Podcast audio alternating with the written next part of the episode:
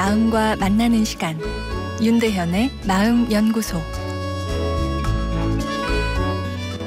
안녕하세요. 금요일 윤대현의 마음 연구소입니다.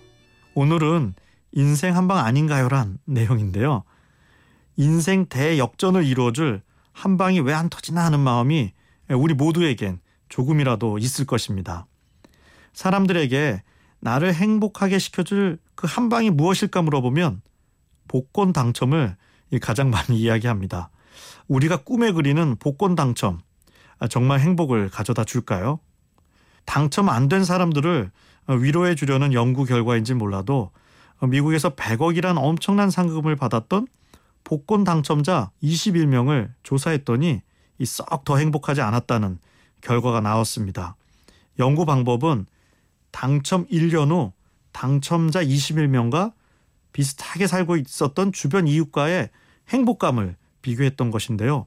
놀랍게도 별 차이가 없었습니다. 왜 이런 일이 생길까요? 그것은 우리 뇌에 적응이라는 기전이 있기 때문입니다. 쉽게 말해 아무리 큰 강도의 행복이라도 시간이 지나면 제로 상태로 다시 돌아온다는 것이죠.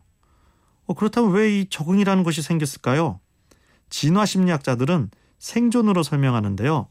맛있는 밥 한 번 먹고 그 포만감과 행복감이 평생 간다면 다시는 밥을 안 먹을 테니 생존에 문제가 생긴다는 것입니다.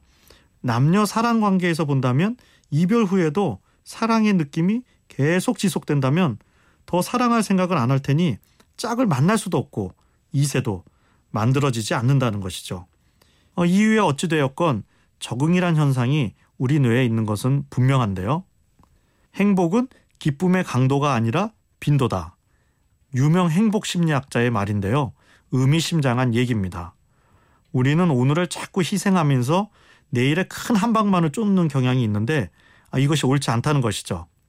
큰 한 방이나 작은 한 방이나 시간이 지나면 리셋되는 것은 똑같기 때문이죠. 더 나아가 큰 한 방은 뇌에 내성을 줘 점점 더 큰 자극을 필요하게 됩니다.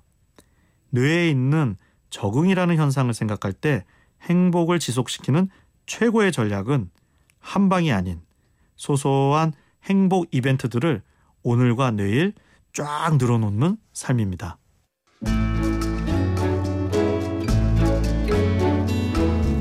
윤대현의 마음연구소. 지금까지 정신건강의학과 전문의 윤대현 교수였습니다.